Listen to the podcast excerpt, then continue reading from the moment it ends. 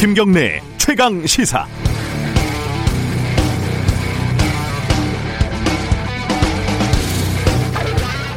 어제 오후에요. 제가 일하는 뉴스타파 사무실 천장에서 어, 빗방울이 여기저기서 똑똑 떨어지는 겁니다. 바로 위가 옥상이거든요. 급한 대로 양동이를 가져다가 바치고 그게 부족해서 물그릇 비슷한 걸 구해다가 물을 받았습니다. 비가 진짜 많이 오긴 많이 온 모양이에요. 근데 지난해 입주했으니까 좀 기가 막히죠. 관리하시는 분이 이래저래 살펴봤지만은 비가 계속 내리는 와중에 이게 뭐 좀 부질없는 일이죠. 그래서 모두 다 한마디씩 합니다. 이게 애초에 시공이 잘못된 것 같다. 노후되면서 크랙이 생긴 것이 확실하다. 10년에 한 번은 방송공사를 해야 했는데 아마 안 했을 것이다. 원래 물이 새는데 우리가 속았을 것이다.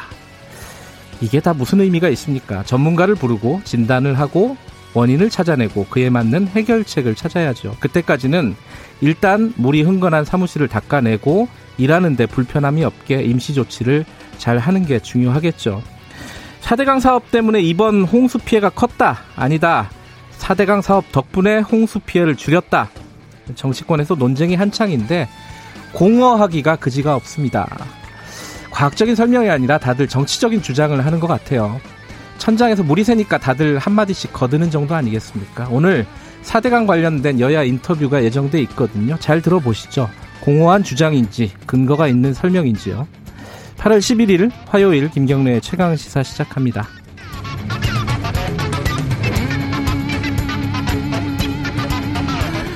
네, 김경래의 최강 시사는 유튜브 라이브 열려 있습니다. 실시간 방송 보실 수 있고요. 샵 9730으로 문자 보내 주시면은 저희들이 반영하겠습니다. 짧은 문자는 50원, 긴 문자는 100원입니다. 스마트폰 콩 이용하셔도 좋고요.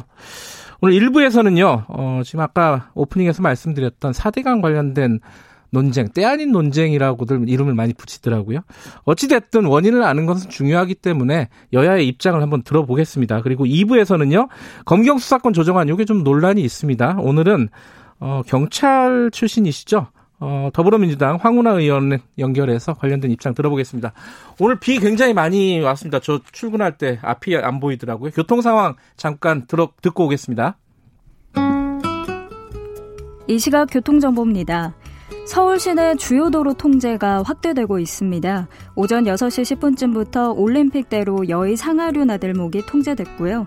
동부간선도로 수락 지하차도에서 성수분기점 구간 역시 다시 새벽 5시쯤 양방향 전면 통제됐습니다.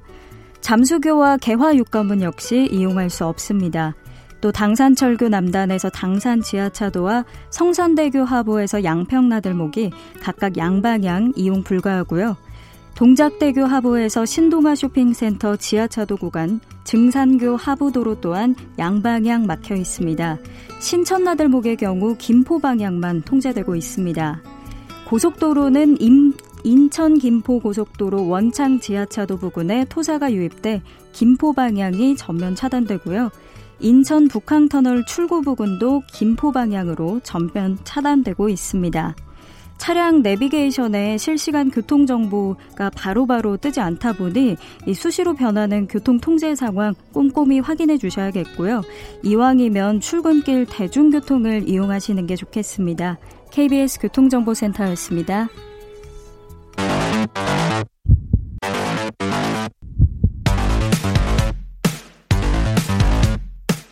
오늘 아침 가장 뜨거운 뉴스 뉴스 언박싱 네, 뉴스 언박싱 고발 뉴스 민동기 기자 나와 있습니다. 안녕하세요. 안녕하십니까. KBS 김양순 기자 나와 있습니다. 안녕하세요. 네, 안녕하세요. 출근할 때 비 많이 왔죠? 엄청 왔습니다. 앞이 안 보이더라고요. 네. 저도, 저는 이제 조금 일찍 출근을 했는데, 한 4시 반쯤? 비가 너무 와서 비상등을 켜고, 네. 평소에는 한 70km에서 100km 달리는 길인데, 50km, 40km? 어, 절반 안 되는 속도로. 네. 그런데 정말 놀라운 음. 거는 그래봤자 한 10분 늦더라고. 아, 정속 주행. 이게 어, 서두르시면 안 됩니다 출근길. 절대 천천히, 서두르시면 안 되고 예. 진짜 속도 내시는 분들 간혹 계시더라고요. 좀 예. 조심하시면 좋을 것 같아요. 천천히 가셔야 됩니다. 예, 100km 과속 아닙니다. 전 고속도로로 오기 때문에. 하지만 오늘은 40km, 50km로 갔습니다. 자, 비가 와도 뉴스는 많습니다. 자, 어제 인사, 청와대 인사가 있었죠? 그 인사부터 간단하게 좀 정리를 해볼까요? 수석 3명? 어, 문재인 대통령이 어제 신임 청와대 정무수석에 최재성 전 더불어민주당 의원을 내정을 했고요. 네. 민정수석에는 김종호 감사원 사무총장, 그리고 시민사회 수석에는 김재남 청와대 기후환경 비서관을 내정을 했습니다. 네. 노영민 비서실장은 일단 후임자를 찾기까지는 조건부 유임이 된 것으로 보이고요. 네. 뭐 수석들의 교체 작업을 마무리하는 대로 바뀔 것이다라는 전망이 나오고 있습니다. 예. 뭐 이미 후임 그 비서실장 검증에 들어갔다라는 그런 보도도 있고요. 윤도한 국민소통수석, 김외숙 인사수석도 일단 이번 교체 대상에서는 제외가 됐습니다. 어, 노영민 비서실장 다음에 누가 올 것이냐, 뭐 이거 가지고 좀 말들이 많던데 여러 명들이 좀 거론이 되고 있죠. 실제로 예 거론이 되고 있습니다. 뭐 구체적인 이름까지 나오고 있고요. 예. 뭐 양정철 전 민주연구원장 뭐 이름도 나오고 있고 여러 이름이 나오고는 있습니다. 예. 근데 요번 인사 그 수석 3명의 인사를 보면은 좀 특징이 뭐가 있을까요? 그 일단 다주택자가 네.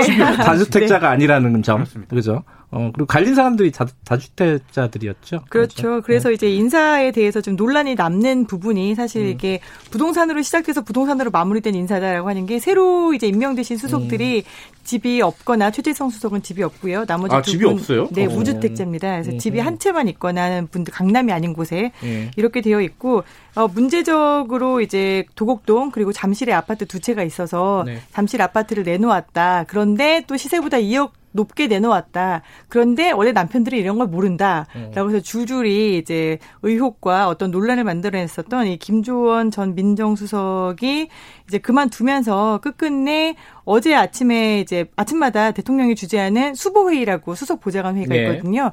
이 수보회의에도 모습을 드러내지 않았고 그 전날 이제 청와대 참모진은 보통 일요일에 출근을 하는데 일요일도 출근하지 않았고 그다음에 그 전에 이미 청와대 고위직의 메신저 대화방에서도 나갔고 네. 그리고 어제 인사가 난 다음에 보통 이제 인사가 나면은 어 김조원 전 수석 같은 경우에도 이미 1년 넘게 근무를 했거든요. 그러면은 보통 춘추관을 찾아서 기자들하고 인사를 하고 작별 소회를 좀 밝히고 가는 게 통상 적인데 그렇죠. 강기정 정무수석 그리고 김거성 시민사회 수석은 춘추관을 찾은 반면에 이제 김조원 수석은 뭐 출근을 안 했으니까 네. 와서 인사도 안 하고 갔다. 그래서 이제 대통령을 모셨던 참모가 어떻게 이렇게 공직 생활에 마무리를 할 수 있는가라고 청와대 내부에서도 상당히 비판의 여론이 거셉니다. 음. 단체 대화방에서도 인사 없이 나갔다는 이건 이건 설인가요? 뭐? 아니 그런 언론 보도가 있으니까요. 예, 예. 예. 많은 보통, 보도가 있습니다. 보통 그러면 다시 부르기도 하는데 다시 부르진 않았더라고요. 그런 내용은 없더라고요. 그 새로 이제 임명이 된 수석들은 최대성 정무수석은 뭐 친문 핵심 네. 뭐 이렇게 평가를 받는 거고 그죠. 네. 김종호 수석은 출신이 감사원이죠. 그러니까 감사원에서 공직 생활을 대부분 했거든요. 네. 근데 아무래도 탈원전 정책에 좀 비판적인 최재형 감사원장 있지 않습니까? 네. 이 최 감사원장을 견제 대응하기 위한 차원이다라는 그런 해석도 있고요. 네. 특히 이제 김재난 신임 시민사회 수석도 탈원전론자로 알려져 있기 때문에 네. 예, 뭐 이런 포석이 좀 나오고 있습니다. 김종호 민정수석, 그러니까 민정수석 자리는 이제 검찰 출신을 하지 않는다라는 그렇죠. 게 어, 아주 기본적인 원칙으로 좀 굳어지는 것 같아요. 그죠? 네. 그러니까 권찰을 관할, 관할한다기보다는 뭐 인사라든가 인사 검증이라든가 네. 뭐 이런 쪽으로 좀 관할하는 그런 분위기예요. 그죠? 근데 이번 인사와 관련해서 언론 보도를 보니까 네. 사실상 그 부동산 정책을 주도했던 사람은 김상조 정책실장과 이호승 경제수석 그리고 그렇죠. 김현미 국토부 장관인데 네. 이들에 대한 어떤 뭐 교체가 없었던 것 이런 부분에 대해서는 언론들이 상당히 좀 비판적입니다.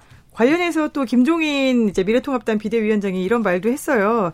어, 문재인 대통령이 이제 부동산 시장 감독 기구를 만든다라고 네. 했는데 여기에 대해서 만들어봐야 아무 소용 없다. 다른 나라 예를 들어도 맞는 게 없다. 대본 써주니까 그대로 읽는다라고 얘기를 하다가 이제 김주원 민정수석 같이 다주택 논란에 휩싸였던 청와대 참모들의 사표가 이제 수리가 되니까 자리는 짧고 집은 영원하니까 그만뒀다.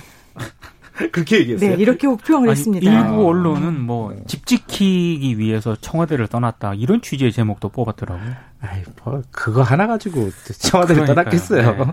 여러 가지 이유가 있겠죠.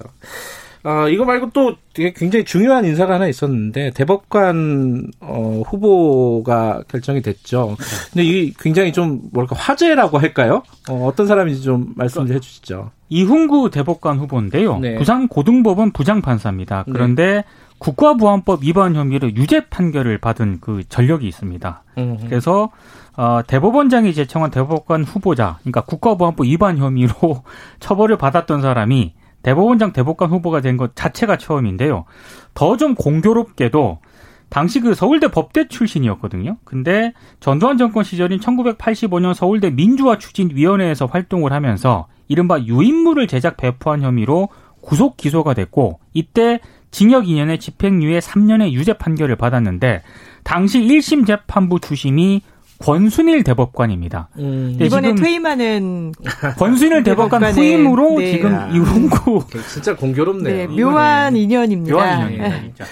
그 그때 당시 사건은 뭐 고문이나 이런 가혹행위가 있었다라는 게 나중에 밝혀진 사건이죠. 네, 2005년에 경찰청 과거사 진상규명위원회가 네. 이게 당시, 당시 에 유인물을 제작해가지고서는 뭐 어떤 용공 조작을 했다, 배후 음. 조종을 했다라는 혐의였거든요. 네. 그 유인물의 이름이 깃발이었는데 당시 경찰이 이 깃발의 내용을 지나치게 확대 해석해서 조직의 성격을 용공으로 그냥 규정을 해버렸고 또 관련자들을 연행해서 가혹한 고문을 행했다라고 음. 이제 경찰청의 과거사 진 진상규명위원회가 스스로 자체 조사 결과 인정을 한 부분이 있습니다. 뭐 이제 국보법 경력이 있다는 거는 뭐 이제 화제가 될 뿐이고 진짜 중요한 건 이 사람이 어떤 판결을 내렸고 어떤 그렇죠. 이력을 갖고 있느냐인데 일단은 좀 이례적인 것은 법원 행정처 근무 경력이 없다.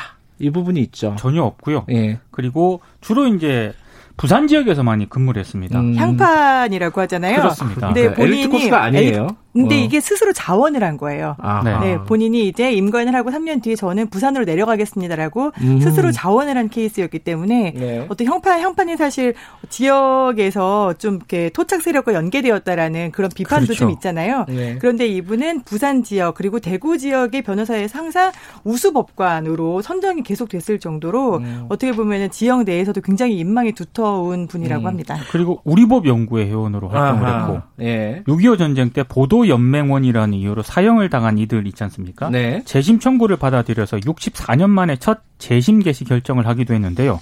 또 하나 특징적인 게 재산이 11억 7천8백만 원이거든요. 뭐 많다면 많다고 할 수 있겠지만은 부장판사고 부인도 또 부장판사잖아요. 네, 그렇죠. 부인하고 합친 예금이고요. 네. 대부분이. 무주택자입니다. 아, 네. 이건 이번 정부의 인사 코드가 되는 건가요, 이제? 네, 무주택자라는 점이 뭐 집이 있다가 팔았다면서요? 네. 어, 해운대 쪽에 현, 집이 있었다. 현재로서는 무주택자입니다. 네. 뭐 어찌됐든 어, 굉장히 진보적인 색채의 대법관인 것은 분명하고 그러다 보니까 좀 불편해하는 기색의 보도들도 좀 나오죠. 오늘 네. 아침에 언론들이 상당한 분량을 할애를 해서 이제 법 법원 어떤 대법원의 진보 벨트가 형성됐다. 진보 벨트. 네, 네. 기획 기사를 만들었는데요. 이제 요즘 벨트가 유행인가 봅니다. 그린 음. 벨트에 이어서 진보 벨트까지 해서 이제 어, 전 정권에서 임명했었던 네. 어떤 보수 성향의 대법관이 이제 세 명이 남았다. 그리고 문재인 대통령의 임기 말년에는 그세명 중에서 두 명도 바뀐다. 음. 그렇게 되면은 이 모든 사건들이 결국에는 선거, 정치 아니면 뇌물 이런 사건들이 모두 대법원에서 결정이 되는데 영향을 안 받을 수 없지 않겠느냐라고 음. 이제 어떤 추측과 그런 논평을 내놓고 있습니다. 참 제목이 보면은 어, 국보법 사법 사범 사범이 대법원 대법원 네, 대법관이 됐다. 네, 뭐 제청됐다 이렇게 아, 되어 있더라고요. 그, 그게 그렇게 중요한 건 아닌데 그죠 지금 상황에서. 진보 벨트라는 음. 그런 단어도 있고 네. 코드 대법원 완성 뭐 이런 인사다 이런 단어도 보입니다. 알겠습니다. 어, 시간이 많지는 않은데 간단하게 요거 하나만 좀 짚고 넘어가죠. 그 삼성 노조 와해 사건이 있었잖아요. 근데 네. 그게 거기서 항소심이 있었는데 이상훈 의장 이상훈 전 의장이 무죄가 됐어요. 근데 이게 죄가 없어서 무죄가 된 게 아니라서 좀 여러 가지 말들이 나오고 있잖아요. 간단하게 정리하고 뭐 마무리하죠. 그러니까 검찰이요. 예. 당시 2018년 2월 8일 수원시 삼성전자 본사 건물에서 삼성전자가 이명박 전 대통령의 다수 미국 소송 비용을 대납했다는 의혹과 관련해서 압수수색을 실시했거든요. 네. 근데 이걸 실시를 하다가 검찰 수사관이 한 직원 PC USB 등을 이제 봅니다. 그러니까 인사팀 회의실과 본인 차량 트렁크에 숨겼다는 사내 메신저 대화를 보고 네. 이 직원을 체포를 해서 USB를 압수를 하거든요. 네. 근데 1심 재판부는 이 검찰 압수수색 절차에 위법이 없다고 판단을 했는데 이번 항소심 재판부는 이것은 영장에 기재된 압수수색 장소가 아니기 때문에 위법하다. 이렇게 음. 판단을 해서 무죄를 선고를 한 겁니다. 쉽게 말하면은 영장에 기재가 안 돼 있는데 우연히 발견을 해서 그렇죠. 그렇습니다. 기소가 된 건데 이게 증거 능력이 없다. 이 법원은 이렇게 판단을 한 1심은 거예요. 1심은 뭐 위법하지 않다라고 판단을 네. 했는데 2심은 위법하다라고 또 판단을 한 거죠. 근데 재판부가 이렇게 얘기를 했어요. 최종적으로 피고인의 주장을 받아들여 무죄를 선고하지만 음. 결코 피고인에게 공모 가담이 없었다는 것은 아니라는 것을 명심해라라고 했는데 네. 그럼 법으로 판단을 해주셨으면 좋았을 그렇죠. 것 같습니다. 네. 대법원에서 또 한번 가릴 기회가 있는 있으니까요. 그렇습니다. 그것도 한번 지켜보고요. 여기까지 보겠습니다. 고맙습니다. 고맙습니다. 고맙습니다. 고발뉴스 민동기 기자, KBS 김양순 기자였습니다. 김경래 최강 시사 듣고 계신 지금 시각은 7시 36분입니다. 최강 시사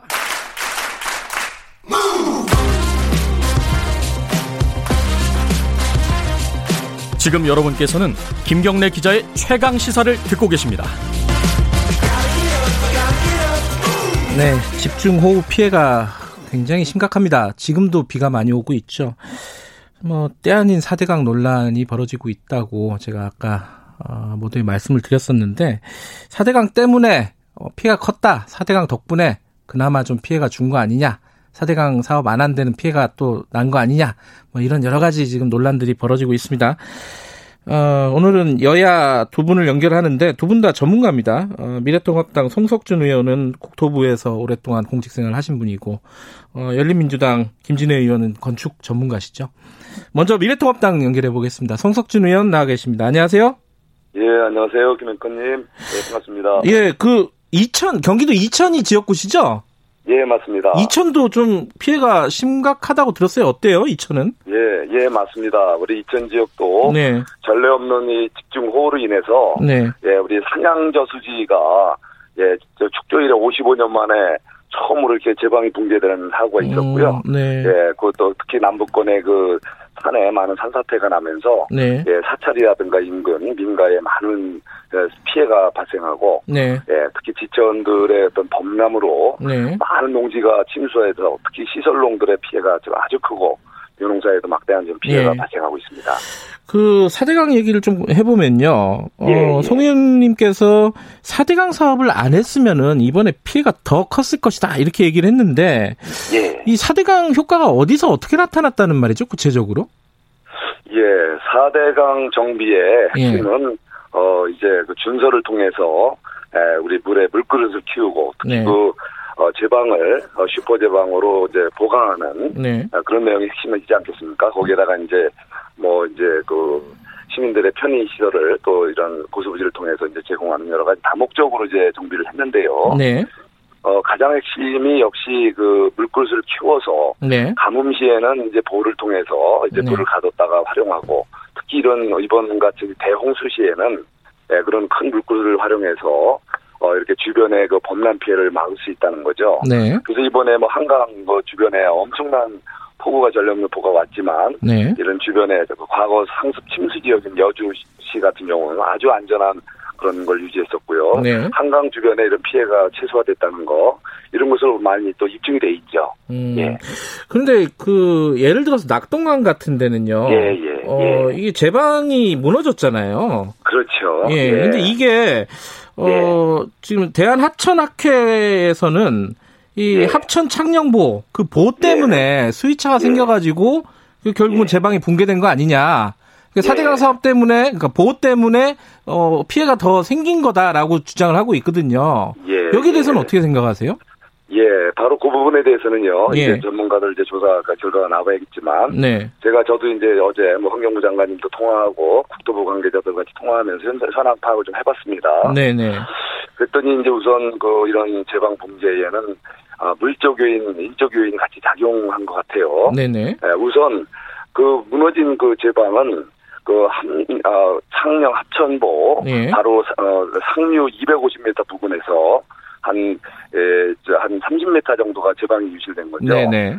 예, 그런데 그 부분을 보면은 거기가 이제 지천하고 연결된 배수문 부분이랍니다. 예, 예. 근데 그쪽은 지난번 4대강 정비 때 어, 보강 정비가 안 된 부분인 것 같아요. 음. 예, 그렇게 또 그, 그, 저, 방, 그쪽에, 저, 어, 얘기가 그렇게 되고 있고요. 네. 근데 문제는, 이번에 이제 환경부로 이제 우리 그 댐 관리, 네. 보호 관리 업무가 이제 넘어가면서, 그 당시 상류에는 합천댐의 물 방류가, 네. 어, 상당히 그, 저, 굉장히 그, 급격하게 방류가 이루어지면서, 네. 어, 그게 아마 특히 이제 보가, 예, 물이 많이 또 이렇게 차일 경우에는 보호에 또 수문 조절을 잘 해야 되는데 네네. 바로 그 보호의 그 수문 조절 관리가 제대로 됐는지 예. 그리고 또 상류의 합천댐에 댐 방류가 어떤 영향을 미쳤는지 알겠습니다. 예, 그런 부분에 대해서 인적 요인에 대해서 한번 좀 조사할 필요가 있고요. 근데 예, 좀, 바, 예. 반대로요.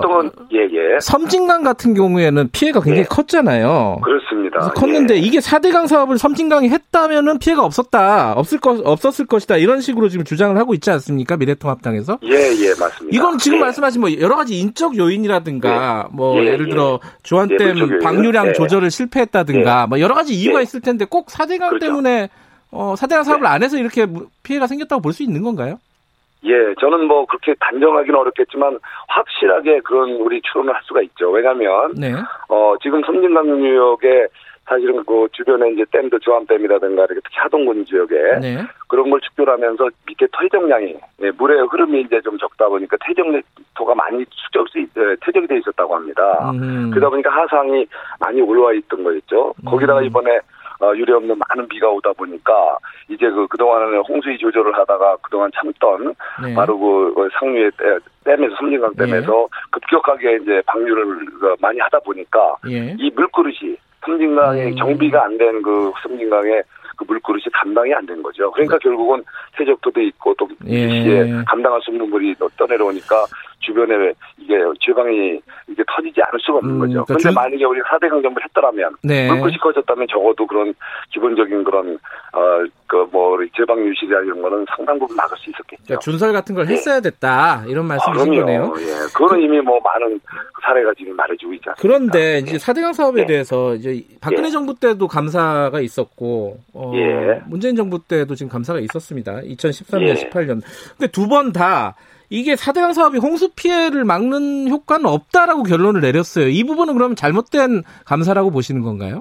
예, 저는 뭐 제가 또 그걸 단정적으로 잘못됐다고 음. 판단하기 어렵지만 네. 문제는 있다는 생각이 듭니다. 네. 우선 어, 어 그동안의 그 조사 기간 중에 네. 최근에 이 그 우리 4대강 정비 사업 이후에 네. 어 10 뭐 3년부터 최근까지 보면은 어, 여름 장마라고 할 정도로 그동안에 사실은 이 강우량이 상당히 적었던 상태거든요. 네.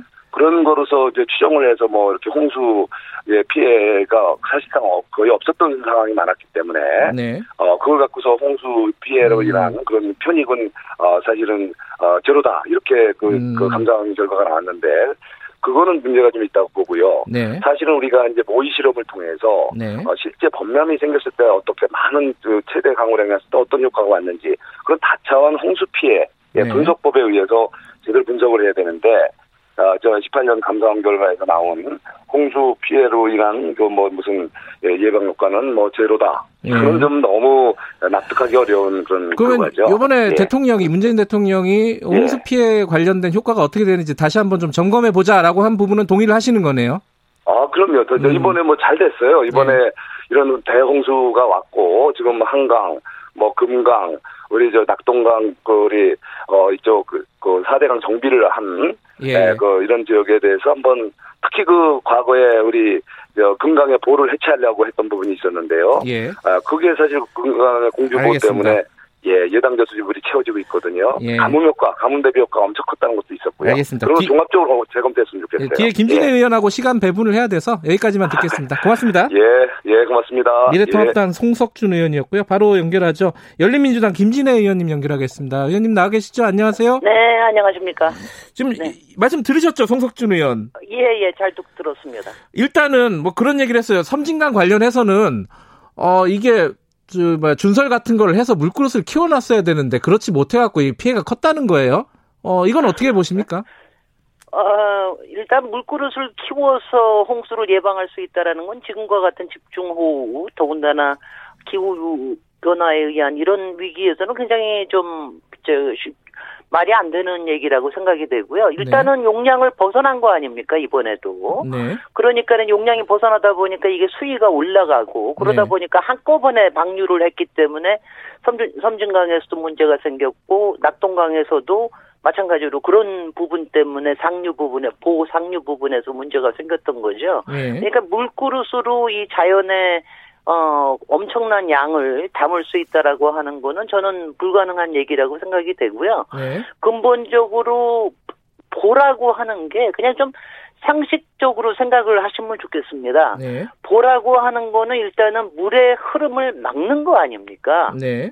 아무리 수문을 다 열어놓는다 하더라도 어, 물의 흐름이 원활치가 않으니까 하류로 바로 내려가지를 못하는 거죠. 이번에 음. 보면은 어, 섬진강 같은 경우는 댐에 바로 하류에서 생겼지만, 네. 어, 지, 금 낙동강이나 영산강 같은 경우는 다 보, 보 근처에서 일어났거든요. 네. 물이 너무, 물을 많이 담아놓고, 그거를 제대로 방류를 못하니까, 어, 옆에 있는 그, 저, 그, 저, 그, 그 뚝, 뚝이죠. 네. 특히 이제 뚝 같은 경우는 다 어, 토사로 이루어진 뚝인데 이런 것이 압력을 견디지 못해, 못해서 터진 거 아닙니까? 예. 그러니까 이제 근본적인 홍수 예방의 효과가 부족하다라고 하는 이 부분의 감사원의 두 번에 걸친 지적은 맞는 것이죠. 이거 저는 음. 상식으로 생각해야 된다고 생각합니다. 근데 감사원 아까 이제 송석준 의원도 얘기를 했는데 감사원 네. 거, 결과가 있음에도 불구하고 지금 문재인 대통령 다시 한번 보자는 거잖아요. 홍수 어, 예방 효과가 있는지 없는지. 아, 어, 그러니까 이제 예. 이거는 예. 이거는 확실히 이렇습니다. 그동안 이제 4대강의 재자연화 네. 그리고 이제 보 자체의 문제에 대해서 여러 지적이 있어서 이것을 네. 재자연화하자. 또 일부는 어, 수문을 열기도 하고 이런 효과를 봤습니다만은 네. 지금 낙동강의 경우 같은 경우나 금강의 경우를 보면은 네. 지역의 정치적인 이 반대가 상당히 심각합니다. 음. 아 그래서 그동안 이제 추진이 못 돼 왔었는데 이번에 네.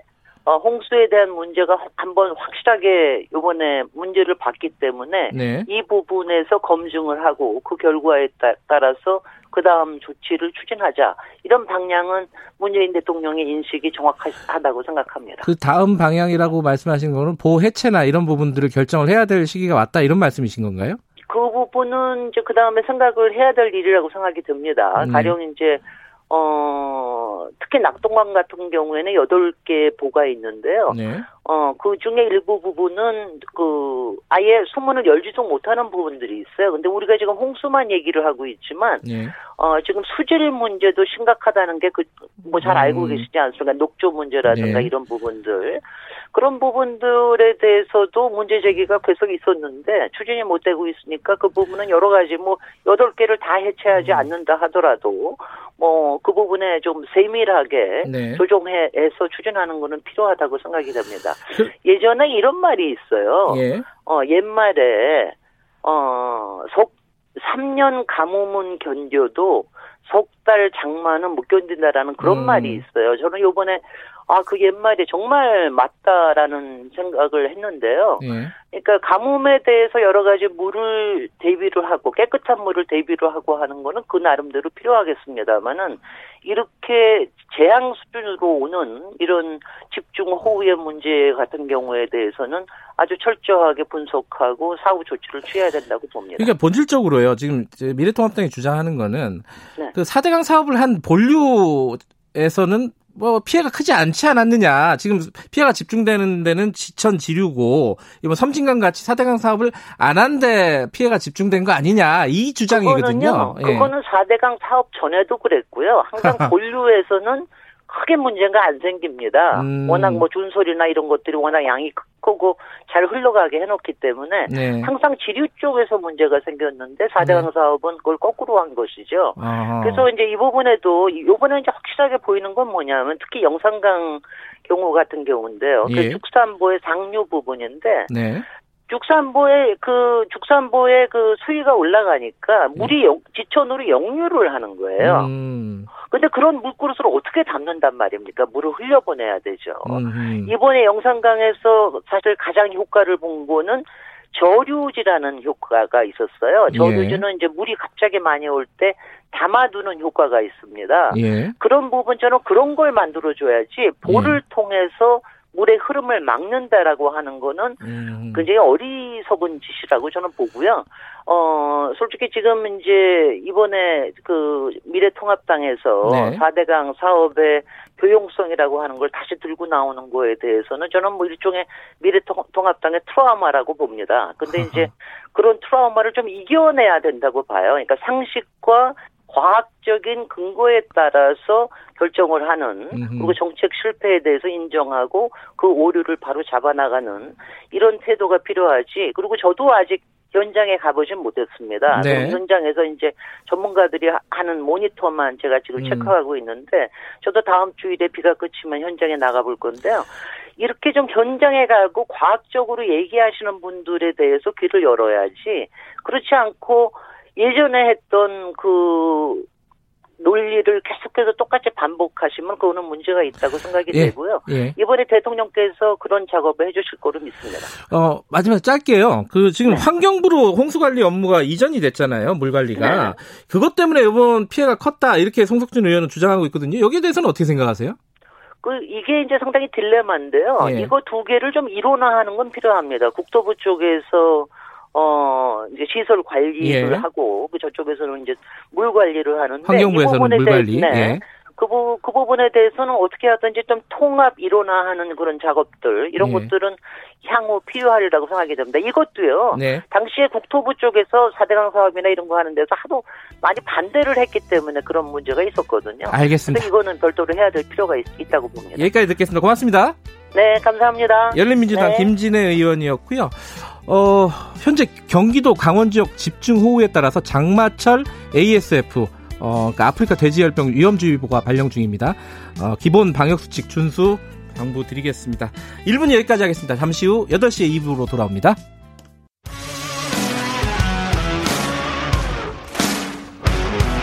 탐사보도 전문 기자 김경래 최강 시사. 네, 김경래 최강 시사 2부 시작하겠습니다. 아, 밖에 비가 계속 많이 오는 모양이네요. 어, 뭐, 도로들도 서울 곳곳에 간선 도로들도 통제되는 곳이 있다고 하니까 어, 출발하시기 전에 좀 챙겨 보시고 출발하시는 게 좋을 것 같습니다. 운전하시는 분들 유의하시고 가급적 대중교통 이용하시고요. 오늘 같은 날은. 2부에서는요, 검경 수사권 조정 관련해서 좀 얘기 좀 해볼게요. 이게 이제 시행령, 이게 법안은 통과가 됐고, 시행령이 지금 마련을 하려고 하고 있는데, 이게 막상 뚜껑을 열어보니까 검찰하고 경찰 양쪽이 다 반발하고 있어요. 특히 검찰이, 아, 경찰 쪽에서는요, 이게 법 뭐 하려고 바꿨냐 한마디로 말 말하면은 이제 경찰한테 수사 종결권 그리고 뭐 그리고 검찰의 수사 지휘권 폐지하고 이렇게 하려고 했는데 시행령 보니까 이게 원래대로 하는 거 아니냐 사실상 뭐 이런 불만들이 나오고 있습니다. 어 이제 경찰 출신이시죠. 지방 경찰청장 출신이고 더불어민주당 황운하 의원과 함께 이 얘기 좀 나눠볼게요. 의원님 나와 계시죠? 안녕하세요. 네, 안녕하세요. 아 일단 비 많이 오는 거 지금 밖에 비 많이 오잖아요. 그 대전 쪽이 지역구시지 않습니까? 네, 네. 그, 그쪽도 지금 비 피해가 상당하죠. 네, 대전은 이제 한 지난 7월 30일이니까 이제 비 피해가 가장 처음 있었던 지역이고요. 예. 어, 그때 비 피해가 매우 심각했었는데 그 뒤에 대전을 제외하고 막 전국적으로 어허. 대전보다 더 심각한 이제 비 피해 상황이 계속 속출해서 네네. 네, 지금은 대전의 비 피해가 어, 심각하다는 어디 하소연도 할 수 없는 만큼 이렇게 다른 지역의 피해가 심각한 그렇군요. 양상으로 지금 전개되고 있습니다. 그 당에서는요, 여당에서는 네. 뭐 4차 네. 추경 그리고 뭐 특별 재난 지역 선포 이런 걸 논의를 하고 있을 것 같은데 네, 네. 가장 시급한 게 뭐라고 지금 보세요? 어, 그렇죠. 예. 지금 우선 당장은 이제 피해 뭐 단전되고 그러니까 아파트가 침수되면은 지하에 변압기가 아, 변압기가 가동이 안 되니까 전기가 안 들어오고 네. 양수 펌프가 가동이 안 되니까 어, 물이 수도가 안 들어오고 네. 이런 지역은 이제 빨리 이거 복구를 하는 게 중요하지 않습니까? 예. 그래서 이제 일상생활이 돼야 되니까 음. 그래서 그 복구하는 문제하고 그 다음에는 이제 이 복구 원상 회복엔 돈이 많이 들어가니까 그렇죠. 예. 예 이제 보상 어, 이것이 당연히 이제 중요한 현안이 되는 것이죠. 그러려다 보면은 4차 추경 얘기가 나올 수밖에 없고 음. 또 이제 기존에 이제 보상 기준이 있는데 보상 기준이 좀 어, 현실하고 좀 안 맞다 네. 이런 지적들이 있기 때문에 보상 기준을 현실화하는 문제 네. 이런 문제들이 이제 시급히 논의돼서 네. 어 이제 수해로부터 심각한 피해를 입은 우리 네. 국민들에게 작은 위안이라도 돼야겠죠. 예.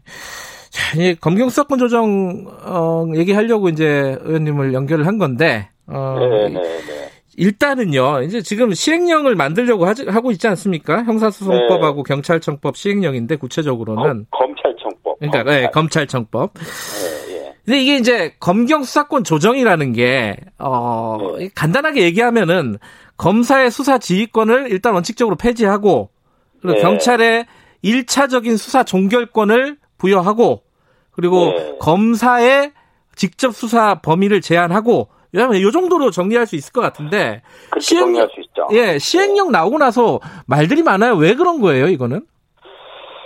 이제 말씀하신 것처럼 이게 이제 큰 틀에서 보면은 검찰 개혁이라고 하는 지금 시대적인 과제 때문에 네. 예, 이러한 수사권 조정 법안이 이제 법률로 지난 1월 초에 이제 입법을 통해서 개정이 되지 않습니까? 네. 그래서 그때 바뀐 법이 하나가 형사소송법이 있고 하나가 검찰청법이 있는 겁니다. 네. 형사소송법은 지금 말씀하신 것처럼 경찰과 검찰의 관계를 규정하는 거예요. 예. 관계라 하면 종전에는 이게 수사 지휘 관계였습니다. 상하 관계였어요. 네. 그래 이것은 검찰에게 과도한 수사 지휘권을 부여해서 이제 검찰의 권력 남용의 폐단을 불러온다 해서 이것을 폐지해야 한다. 예. 그 다음에 경찰에게 종결권을 주지 않다 보니까 국민들의 피해가 너무 크다. 검찰에 가서 이중조사 음. 받아야 하고, 네. 뭐 여러 가지 이제 폐단이 큽니다. 그 다음에 검찰의 가장 큰 문제는 검찰의 권력이 너무 세다는 거였거든요. 음. 검찰이 너무 힘이 세가지고, 그래서, 어, 부패도 되고 권력 남용도 되는데, 네. 그 힘이 센 가장 또 근본적인 이유는 검찰의 직접 수사가 너무 세다는 거였거든요. 네. 그래서 어, 수사 지휘권 폐지하고 종결권을 경찰에게 부여하고 직접 수사 범위를 대폭 축소, 폐지 수준으로 축소하는 게 핵심 내용이었는데 예. 그걸 이제 법률에다가 세부적인 사항을 다 규정할 수 없다 보니까 예. 하위 법령인 대통령령의 세부적인 사항을 우임하는 겁니다. 예. 그래서 엊그저께 이제 법무부에서 그 대통령령을 입법 예고했는데 뚜껑을 열어본 입법 예고안을 봅니까? 예. 검찰 개혁의 취지가 이게 이게 몰각될 수준으로 음. 검찰 개혁의 취지가 훼손된 것이죠. 자 거기에 대해서 어. 구체적으로요. 예를 네. 지금 이제 문제가 되고 있는 부분이 예를 들어 뭐 수사 종결권 문제 그리고 수사 범위 문제 네. 그리고 뭐 수사 준칙의 뭐 주, 주, 주관 부서를 어디로 하느냐 여러 가지 문제 네. 제기가 있는데 의원님이 네. 보시기에 가장 중요한 건 어떤 부분이 문제라고 보시는 거예요? 제가 볼 때 가장 중요한 문제는 검찰의 직접 수사 범위가 별로 달라지지 않았다. 아 수사 범위 문제. 문제입니다. 네, 네. 즉, 즉 아까도 말씀드렸지만은 이 검찰의 힘을 이전과 달라지게 힘을 확 줄이는 게 검찰 개혁의 취지거든요. 네. 그 검찰의 힘은 직접 수사에서 주로 나왔습니다. 음. 그런데 직접 수사의 범위를 대폭 줄인다고 검찰청법을 개정했는데 네. 실제로 대통령령을 보니까 검찰의 직접 수사 범위가 이전과 달라진 게 없어요. 이게 여섯 개 범위, 여섯 개, 그러니까 부패, 경제, 공직자, 선거, 방위산업, 대형 참사, 여섯 개로 범위를 제한했잖아요. 그 이제 부경, 공선, 방대 앞 글자만 딱 예, 예, 그러는데요. 네, 부경, 공선, 방, 방대 여섯 개 범죄로 제한을 하긴 했는데 예. 이거는 지금까지 검찰이 직접 수사를 담당하던 모든 범죄가 다 들어가 있습니다. 아. 즉, 예, 즉, 어, 검찰이 직접 수사를 가지고 힘자랑 하면서 예. 수사권을 남용하고, 어, 또 어떤 전관예우의 그 비리를 음. 불러오고 하는 것이 직접 수사의 문제였는데, 네. 그 검찰의 직접 수사가 경찰이 하듯이 예. 도둑놈 잡고 하는 일이 아니었잖아요. 음. 예, 부패 범죄, 뭐 제보, 기업 비리 문제, 또 고위 공직자 범죄, 선거 범죄 이런 거 가지고 경, 검찰이 직접 수사를 했거든요. 네. 네, 그 검찰이 직접 수사 담당했던 범죄는 그대로 남아 있는 겁니다. 그러면 그럴 것 같으면 뭘로 수사권 조정을 했냐는 거죠. 음흠. 검찰의 직접 수사가 달라진 게 없다면 그게 무슨 검찰 개혁이냐는 거죠. 음. 근데 검찰 가장, 검찰에서는요. 예, 예. 두 번째는 이제 수사지휘권을 폐지하고 경찰에게 1차 종결권을 부여하는 예. 그, 그 문제도 이 대통령령에서 여러 가지 독소 조항들이 들어감에 따라서 이른바 악마는 디테일에 있다라는 그 네. 그 말을 실감나게 할 정도로 여러 가지 독소 조항들이 들어가서 사실상 수사지휘권 폐지가 형형화 형해화돼 버렸거나 예. 무색해졌거나 예. 또는 종결권 부여라는 것이 무색해진 이런 조항 독소 조항들이 많이 들어갔거든요. 독소 조항 내용 예 대표적으로 어떤 게 있어요? 어 내용이 워낙 많긴 한데 예 중요한 것만 말씀해 주시죠. 예 중요한 것은 이, 경찰이 이제 종결을 종결권을 부여해서 조기에 에, 이제 수사를 받고 있는 신분, 불안한 신분에서 해소시킬 수 있도록 해야 되는데 네.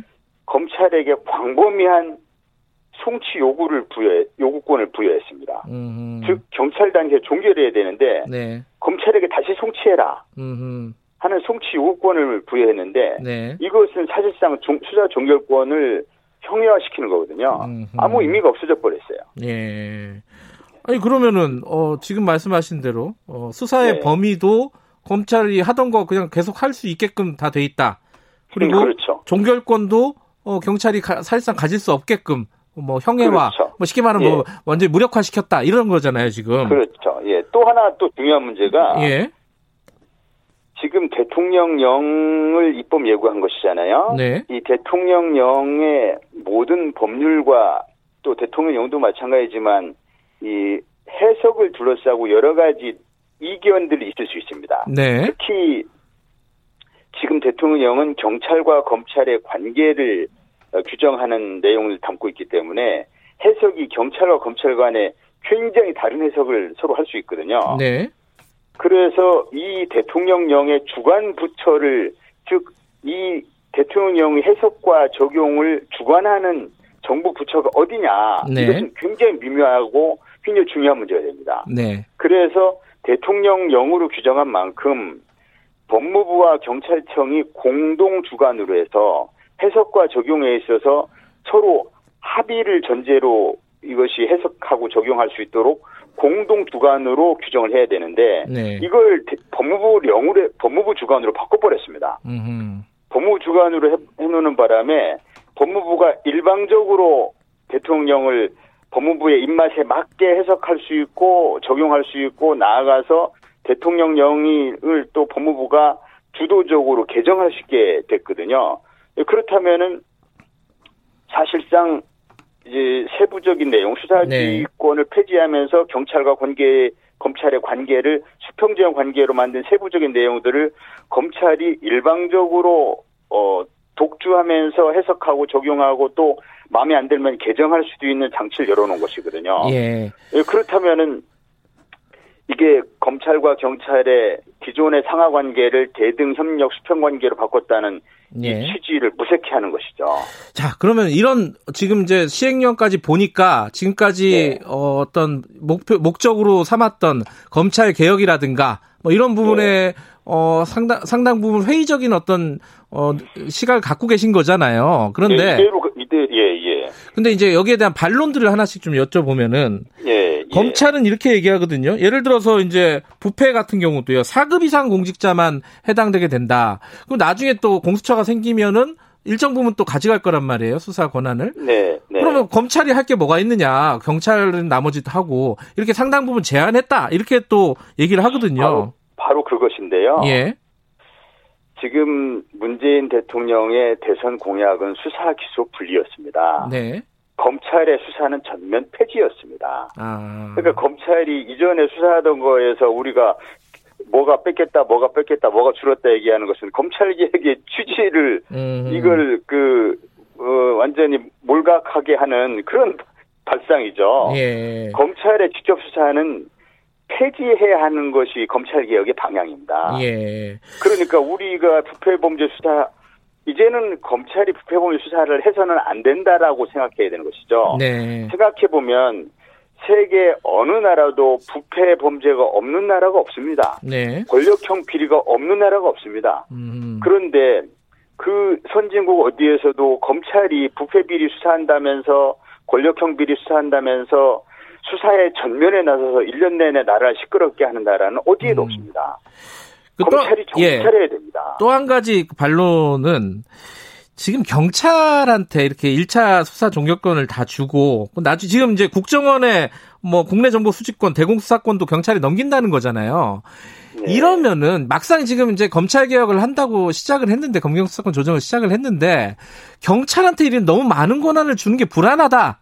이렇게 생각할 수도 있는 거거든요. 이건 어떻게 보십니까? 그러니까 그게 검찰이 만들어낸 검찰개혁의 저항 반발 논리입니다. 아하. 이른바 경찰권 비대화, 예. 공룡경찰 이런 예. 얘기를 하죠. 예.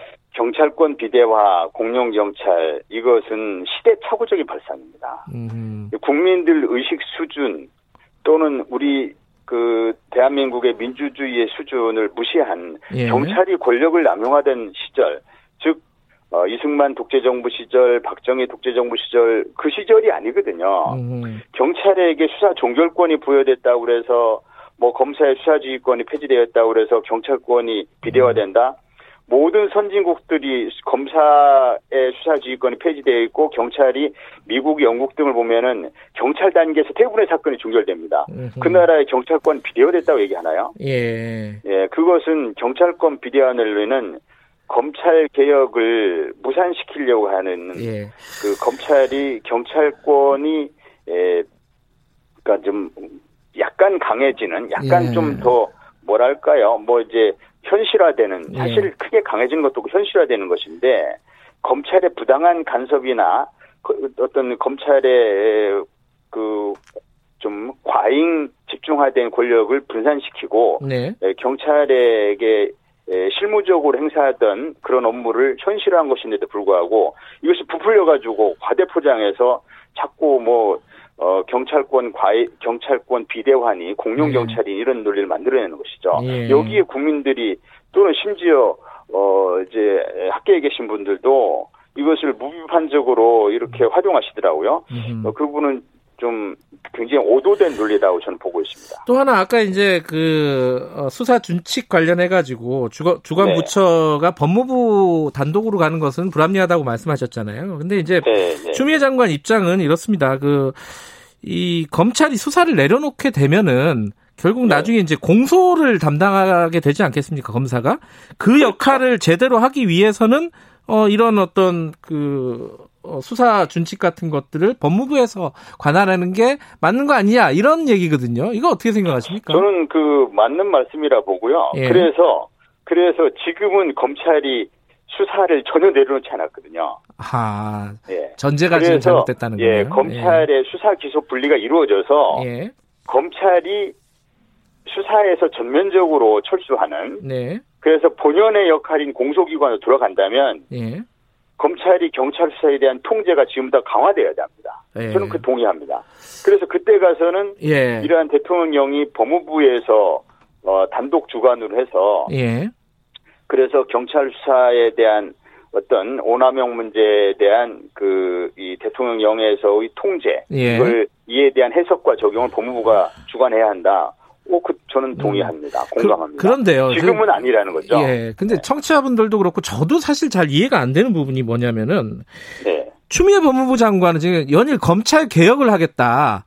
그 네. 검찰의 힘을 어, 분산시키겠다. 이걸 계속 얘기를 하고 있는데 지금 네. 말씀하신 걸로 보면은 법무부가 오히려 지금 검찰 개혁과 관련해 가지고 거꾸로 가고 있는 거 아니냐. 검찰의 어떤 수사권 같은 것들을 그대로 가고 가려고 하고 있고 수사 종결권도 형해 경찰의 수사 종결권도 형해하려고 하고 있고. 이건 좀 이 해가 잘 안 돼요. 이거 어떻게 어떻게 보고 계세요, 이거는? 어, 추미애 장관님께서 예. 사실 그 검찰의 강력한 반발과 저항 속에서 어, 상당히 강단 있는 모습으로 네. 어, 지금 이제 검찰 개혁을 추진하고 계시고 그 부분에 대해서는 저도 어 적극 그 응원을 보내드리고 있습니다만은 네.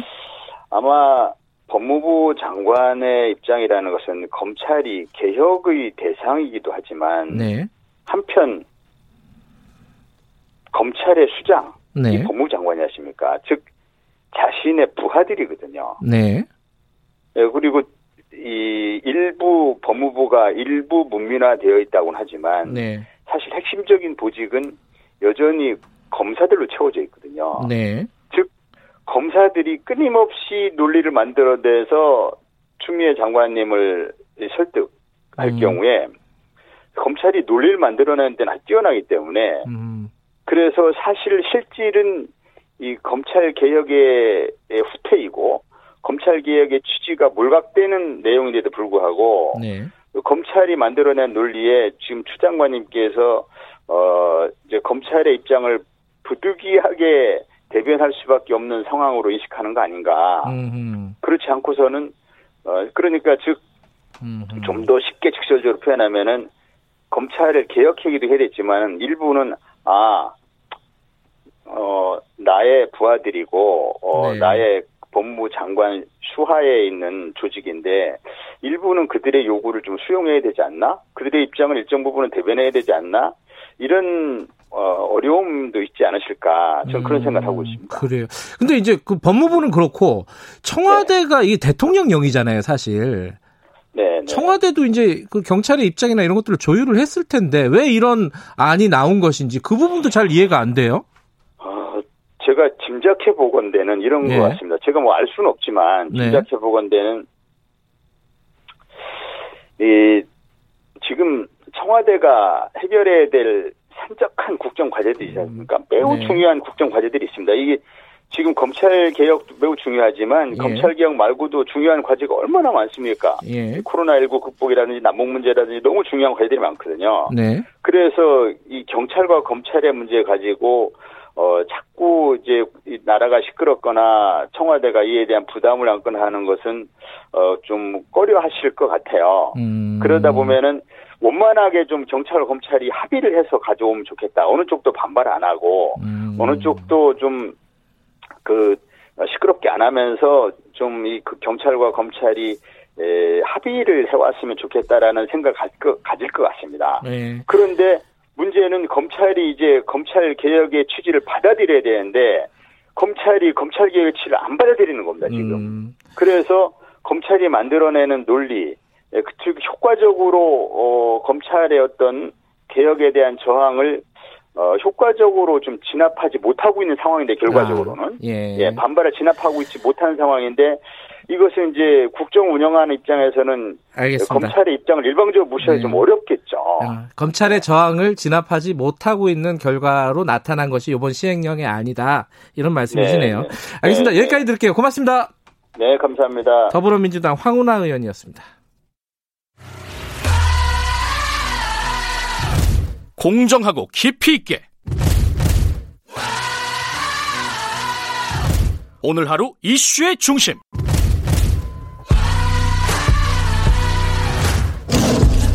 김경래 최강 시사.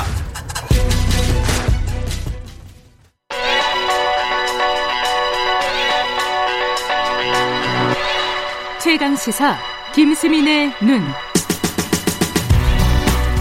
네, 김수민의 눈, 김수민 평론가 나와 계십니다. 안녕하세요. 네, 반갑습니다. 인사 얘기 좀 해보죠. 청와대 인사. 어, 지금 뭐 바뀐 사람도 바뀐 사람이지만 유임된 사람, 네. 비서실장 등등 어, 이게 배경이 뭘까? 이게 궁금합니다. 일단 유임이 명확하게 앞으로도 계속 유임이다 이런 의미는 아닌 것 같고요. 음. 향후에 전국 추이도 지켜봐야 될 것 같고 네. 어, 거꾸로 좀 생각을 해보면 왜 세 명부터 교체되었는가? 아. 정무수석, 아. 민정수석, 시민사회수석 네. 이 자리들은 이제 어떻게 보면 정무적인 성격이 더 강하다. 국민소통수석이나 인사수석보다는 음. 그래서 방향이 합치하면 언제든지 임명할 수 있는 인사이다라고 볼 수도 있을 것 같아요. 반면에 국민소통수석, 인사수석은 조금 더 미세한 일처리라든지 호흡을 맞출 수 있는 인사냐 이것이 더 중요하기 때문에 네. 조금 뒤로 미뤄진 게 아닌가 그렇게 보여지고 앞으로 뭐 개각이라든지 이런 것들하고 연동돼서 음. 언제든지 유임된 자리도 바뀔 수 있다라고 음흠. 보시면 될 것 같습니다. 지금 이제 어, 가장 관심 있는 사람 중에 한 명이 최재성 정무 정무수석인데 네. 끝까지 뭐 박수현 전 의원 되는 거 아니냐 뭐 이런 얘기들 많이 나왔었어요. 그렇습니다. 그죠? 모 일간지에서도 박수현 유력 이런 네. 기사가 떴는데 틀린 것으로 되어버렸고요. 묘하게 이 두 사람이 좀 여러모로 대비되는 정치인이에요. 그래요? 어떤 예, 부분이요? 이미지적으로도 봤을 때도 박수현 전 대변인은 좀 온화하고 음. 그런 이미지고 최재성 신임 수석은 강력하게 밀어붙이는 파이팅이 넘치죠. 강경파 이미지고 예. 그리고 이제 계보상으로도 최재성 수석 같은 경우는 문재인의 복심, 음. 네 이렇게 많이 자부를 해왔었고 또 굳이 얘기하면 정세균계로 꼽혀왔습니다. 아. 반면에 박수현 전 대변인은 예전에 이제 안희정 전 충남지사 쪽 음흠. 사람이다라는 이미지가 있죠. 근데 아마도 박수현 전 대변인은 초선 국회의원이고 네. 예, 초선이었었고 최재성 전 의원은 사선이었거든요. 음. 국회 전략에서는 조금 더 낫지 않을까라고 판단을 했던 것 같고 그리고 박수현 전 대변인은 국민소통수석 하마평에 또 오르고 있기 때문에 아. 예, 청와대 기원 가능성이 없어진 것은 아니다라고 볼 수가 대변인을 있겠습니다. 대변인을 또 했으니까요. 네. 음. 최재성 정무수석은 지금까지 정무수석들이 했던 것과 좀 다를까요? 어떻게 보세요? 강경파 이미지라서 네. 좀 힘으로 미는 역할을 하는 게 아니. 아니냐 이런 관측이 나올 수 있겠죠. 근데 하나 좀 같이 봐야 될 것이 주호영 통합당 원내대표가 청와대에서 여야 회동을 할 때 아, 문재인 대통령한테 정무장관직 음. 신설을 제안한 적이 있었습니다. 그때 좀 적극적으로 검토해 보겠다 이런 입장이었는데 쏙 들어가 버렸어요. 그, 아, 그 뒤에 아무 말이 없네요. 예, 그렇다면 어. 이게 뭐냐면 정무장관직이 신설이 된다면 정무장관, 정무수석이 투트랙으로 갈 가능성이 있고 이러면은 이제 최재성 내정자 같은 경우도 본인 스타일대로 더 밀고 가는 이게 가능할 수도 있는데 어쨌든 혼자 정무수석을 소화를 네. 해야 된단 말이죠. 이런 경우는 뭐 강원 양쪽을 다 소화를 할 수 있는 이를테면 네. 알고 보면 부드러운 정치인 뭐 이런 식으로 또 갈 수도 네. 있는 부분이라서 예. 예. 그런 거 이제 강원 한쪽 전략보다는 대통령의 뜻에 가장 부합하는 뭐 그런 쪽으로 코드를 맞추지 않을까 싶고 또 정세균 국무총리하고 가까운 관계이기 때문에 예. 그런 사이에서의 조정 또 어느 정도 역할을 할 수 있을 것으로 음, 봅니다. 사람으로 보면 최재성 의원이 대중적으로 많이 알려지긴 했는데 자리로 보면은 제일 관심 있는 자리가 사실 민정수석이에요. 네, 그렇습니다. 김종우 수석은 좀 의외다 이런 평가도 있죠. 그렇습니다. 신현수 전 국정원 기조실장하고 김호수 전 법무부 장관이 유력하다 이런 음. 보도가 나왔었는데 두 사람이 다 검찰 출신이에요. 그런데 문재인 정부의 애초 방침이 검찰 출신을 민정수석으로 임명하지 않겠다라는 거였고 그 기조를 지켜가려고 하는 것 같습니다. 네. 그리고 사실은 어느새부턴가 문재인 정부의 민정수석 기용의 스타일이 달라졌다라고 볼 수가 어떡해요? 있겠어요. 그러니까 초대 수석이었던 조국 전 수석 같은 경우는 청와대 청원 답변자로 나선다거나 음. 개헌안 발표를 한다거나 이런 대변인적 기능까지 같이 맡았던 네. 굉장히 전면화된 그런 모습을 보여줬다면 김조원 전 수석은 조용한 민정수석의 이미지였죠. 네. 그리고 이번에 이제 김종호 수석도 마찬가지로 감사원 출신인데 이것은 뭐 검찰을 어떻게 지휘를 한다거나 권력기관을 관할한다 이런 의미보다는 공직기강이라든지 인사검증적으로 더 초점을 맞추겠다라고 하는 음. 그런 신호일 수 있습니다. 그래서 아무래도 현재 가장 뜨거운 이슈라고 볼 수 있는 검찰 문제는 청와대 민정수석실보다는 여당이나 추미애 법무부 장관 쪽으로 무게가 실리지 않을까 그렇게 음. 전망을 해봅니다. 김재남 지금 시민사회 수석 같은 경우는 정의당 출신이잖아요. 그렇습니다. 정의당하고 뭔가 좀 협치, 연합 뭐 이런 네. 것들을 하겠다는 그런 신호일까요? 이거는? 네, 근데 김 내정자 같은 경우는 기후 환경 비서관이었었잖아요. 네. 근데 그게 되는 과정에서 정의당하고 어떤 얘기가 오고 가고 해서 정식으로 연합 정치를 한 결과는 아니라서 음. 개별적인 행보다라고 볼 음. 수가 있겠습니다. 그리고 녹색 연합 출신이기도 해서 환경 운동 정책의 강화를 의미하는가 이렇게도 볼 수 있을 텐데 근데 지금 사실 조명래 환경부 장관만 해도 어 다소 급진적인 성향의 환경운동가 출신이거든요. 근데 현 정부 정책이 그 장관을 통해서 뭐 바뀌었다라고 볼 수는 음. 없는 노릇이라서 네.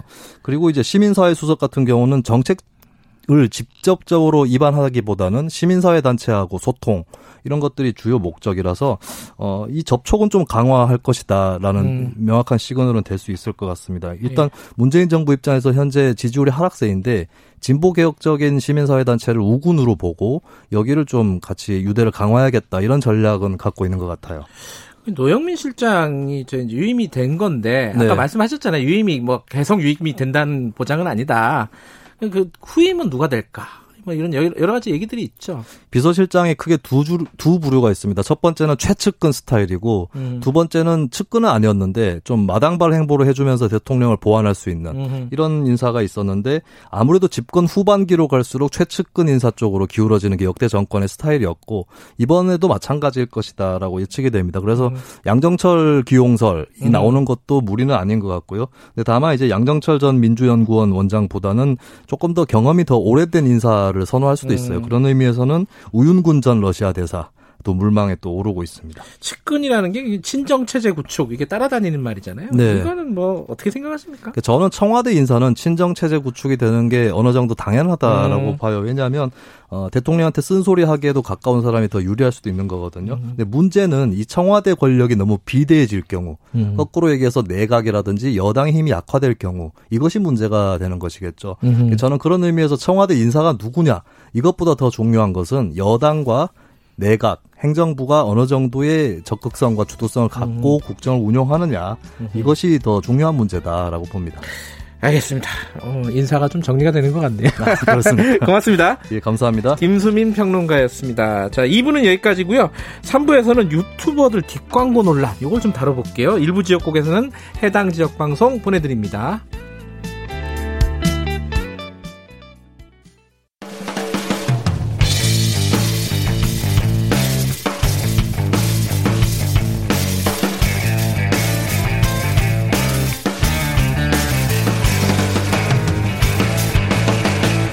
김경래의 최강 시사. 네, 김경래의 최강 시사 3부 시작하겠습니다. 어, 의하모에서 선박이 세 척이 전복이 돼서 지금 4명이 지금 숨진 채 발견이 됐고요. 2명이 아직도 실종된 상태입니다. 실신, 아, 실종된 사람 못 찾고 있습니다. 어, 그런데 이게 굉장히 미스터리한 일, 왜냐하면 지금 사고 원인이 명확하게 밝혀지지 않았어요. 그 비가 많이 오고 방류가 되는 과정에서 누가 그 수초를 지키라고 배를 띄우라고 지시를 했는지 그게 지금 밝혀지지 않고 있습니다. 경찰이 수사를 하고 있는데 여러 가지 의혹들은 증폭이 되고 있고요. 어, 유족이십니다. 어, 민간업체 소속 그 사망자의 유족이신데 어, 하시고 싶은 말씀이 꽤 있을 것 같습니다. 김동민 씨 연결해서 말씀 좀 들어보겠습니다. 나와 계시죠? 네. 그, 예. 경황이 중에 한 분은 김동민이고요. 예. 이렇게 어, 전화 통화 할 수 있게 해주셔서 감사드립니다. 예, 좀 좀 경황이 없으실 텐데 인터뷰 응해주셔서 저희들이 감사드리고요. 네. 어 일단 제가 아까 말씀드렸는데 민간 업체 소속이신 거죠, 그 가족분이? 네, 맞습니다. 네. 음, 어떤 민간 업체예요?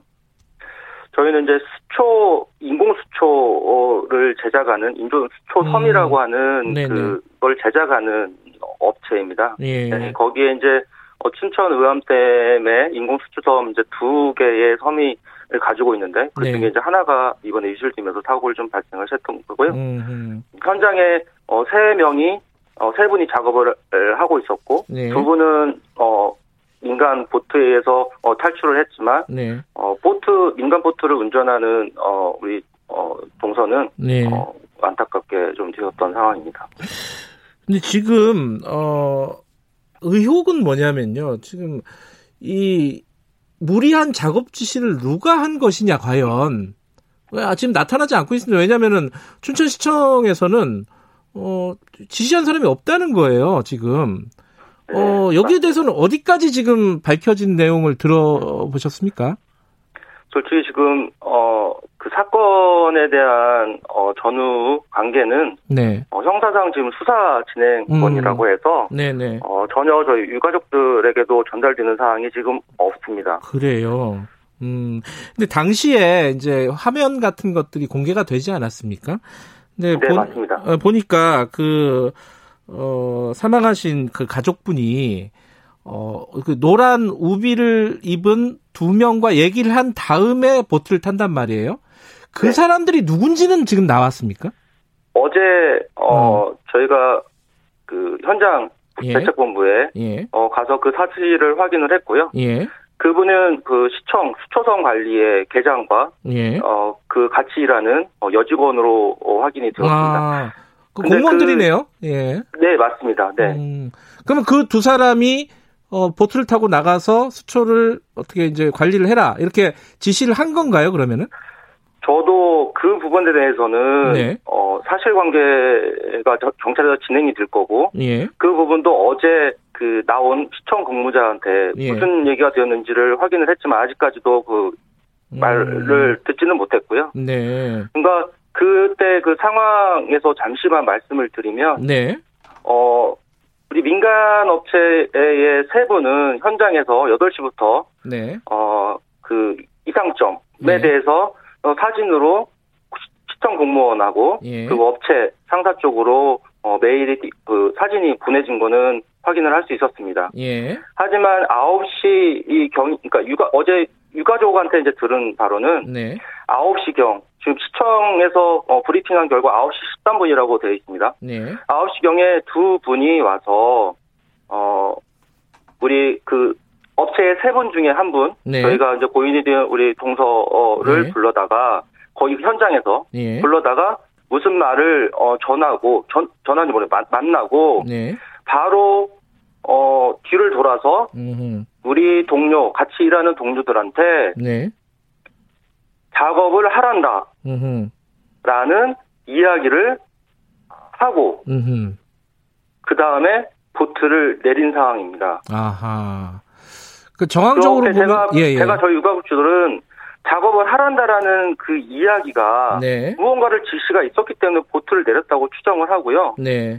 그 추정의 이유는 토양강댐 방류를 하루 전부터 어 3년 만에 진행이 되었고 네. 하루는 위험하다라는 것을 공무원들이 민간 업체한테 전일 문자로 소양강댐 방류가 되니 네. 인공수초섬 안전하게 관리해 달라라는 음. 문자도 보낸 상황입니다. 음흠. 그 전날 이런 상황들로 인해서 어, 작업을 안 타가 네. 어, 그 전날 다시 올라왔고요. 네. 그 사건 다, 사고 당일에 어, 8시에는 이상점에 대해서 아까 말씀을 드린 것처럼 네. 어, 그 사진이나 현장 사진을 보냈습니다. 음흠. 그리고 9시 경에 네. 그두 분이 오셔서 어 어떤 상황은 전달인지 못했지만 아까처럼 네. 어 작업을 하란다라는 그 내용을 같은 동료들한테 얘기하면서 현장에 그렇게 어, 유속이 한 10배 정도도 빠르고 부여물들이 쌓여 있어서 보트 자체가 힘들다라는 거는 동료들끼리 카톡방에서도 어, 음. 누굴 죽으라는 얘기냐라면서 공무원을 어, 핀잔하듯 네. 어, 꾸짖듯 얘기했던 그런 상황들이 현장에서는 분명히 반드시 이루어졌을 거고 네. 그때 거기에 나온 공무원들도 그 현장을 봤을 건데 네. 어떤 말을 했길래 작업하란다라는 얘기가 나와서 음. 어, 그 위험한 상황까지 어, 들어가게 되어 있는지 네. 저희는 그거에 대해서 너무 상식적으로 이해가 안 되는 거를 말씀드리고 음. 싶습니다. 네. 지금 이제 어 공무원도 이제 한 분이 지금 사망을 하지 않았습니까? 그죠? 네, 맞습니다. 네. 그분에게 이제 책임을 좀 전가하는 거 아니냐. 뭐 이런 얘기도 좀 보도를 통해서 좀 나오고 있던데 어떻습니까, 지금? 저희는 매스컴에서 계속 보고를 있고요. 네. 그런 부분들이 정말 계속 그런 식으로도 어 고인의 네. 어 분들에 대한 명예를 정말 실추되는 음, 기사들이 되게 많이 나오고 있습니다. 그게 경찰에서 나오는 건지 시청에서 음. 나오는 건지 모르겠어요. 음흠. 하지만 정말 같은 유가족으로서는 네. 어, 그런 부분들을 보고 너무나 울분을 참을 수가 없는 상황입니다. 네. 지금 어, 수사 당국이라든가 어, 이걸 지금 서, 춘천시청이라든가 좀 지금 어, 유족들이 어, 요구하는 부분 가장 필요한 부분 어, 부족한 부분 어떤 게 있습니까? 정말 지금 빨리 네. 어 지금 그 아직 찾지 못한 두 가족 실종자분들 계세요. 그렇죠. 예. 정말 많은 어 인원들이 어 좀 투입이 돼서 지금 많이 찾고 있지만 지금 날씨도 너무 안 좋은 상황이고요. 네. 어 그런데도 정말 우리 유가족 실종자들을 위해서 좀 많은 인력이 좀 투입돼서 빨리 그분들을 찾아야만 음.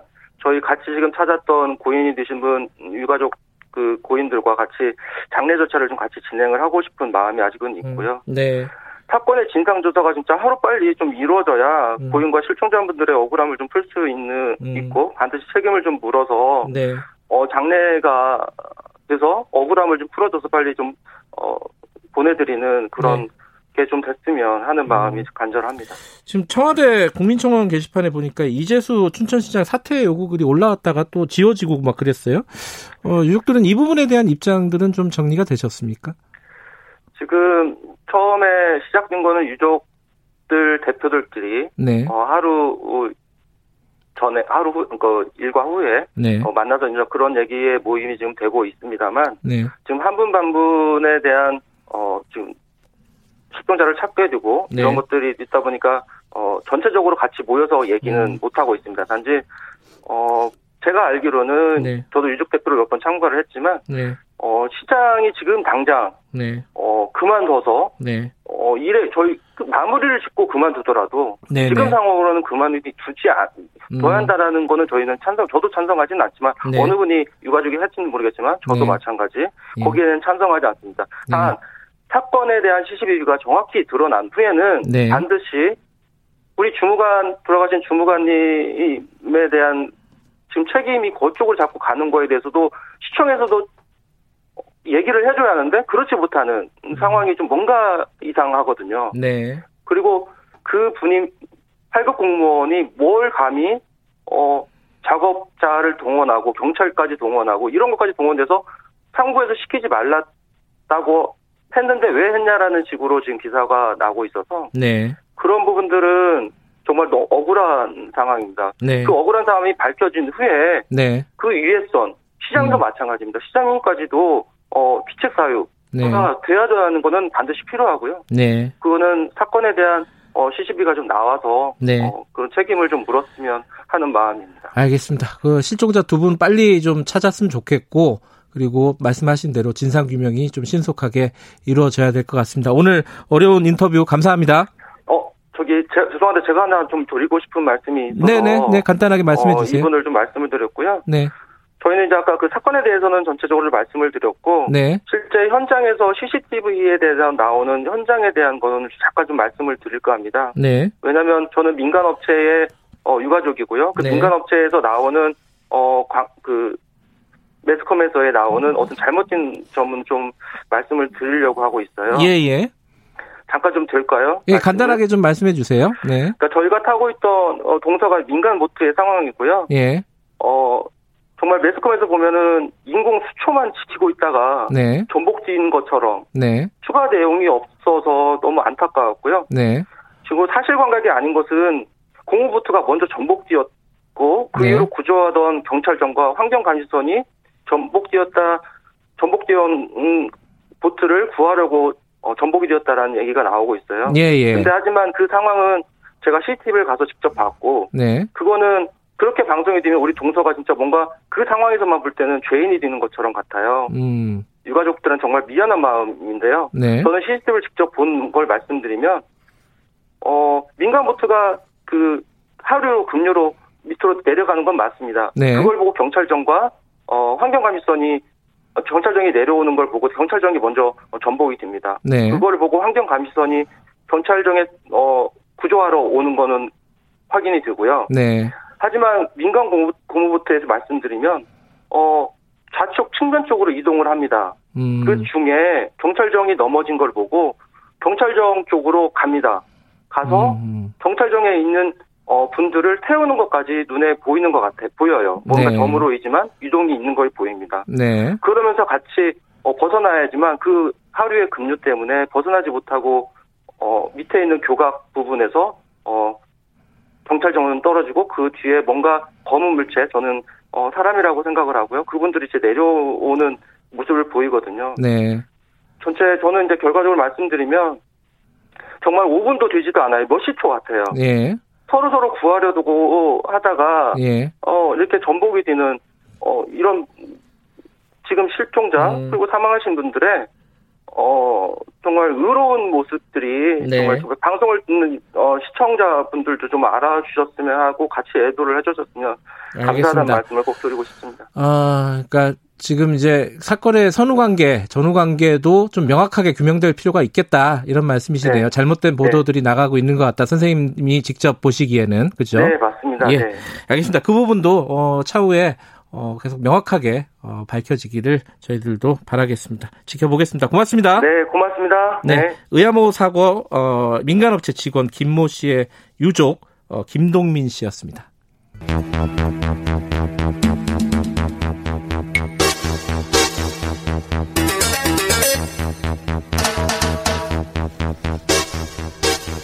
네, 사건의 이면을 들여다보고 깊이 있게 파헤쳐보는 시간입니다. 추적 20분. 오늘도 두 분 나와 계십니다. 먼저 박지훈 변호사님 안녕하세요. 네, 안녕하세요. 박지훈입니다. 김한 기자는 휴가 중입니다. 비 오는데 어디도 못 가겠네요. 휴가도 아닐 거예요. 네, 안타깝네요. 네. 그래서 오늘은 특별한 손님을 모셨습니다. 소비자 시민 모임 윤명 사무총장님 나와 계십니다. 안녕하세요. 네, 안녕하세요. 네, 높은 분을 모셨네요. 오늘 또. 소비자가 왕 아니겠습니까? 왕 왕의 사무총장. 왕의 사무총장. 엄청 어, 왕 사무총장으로 네. 불러드리겠습니다. 아유, 감사합니다. 오늘은 어, 모신 이유가 있어요. 이게 이제 소비자들하고 직접적인 네. 관련이 있는 아이템이기 때문에 유튜버들 뒷광고 뒷광고라 이제 전 요번에 처음 들었어요, 사실. 유튜브를 네. 이렇게 많이 안 봐서. 사무총장님이 좀 알려주세요. 먼저 말도 좀 푸실 겸. 아, 네, 뒷광고가 뭐예요?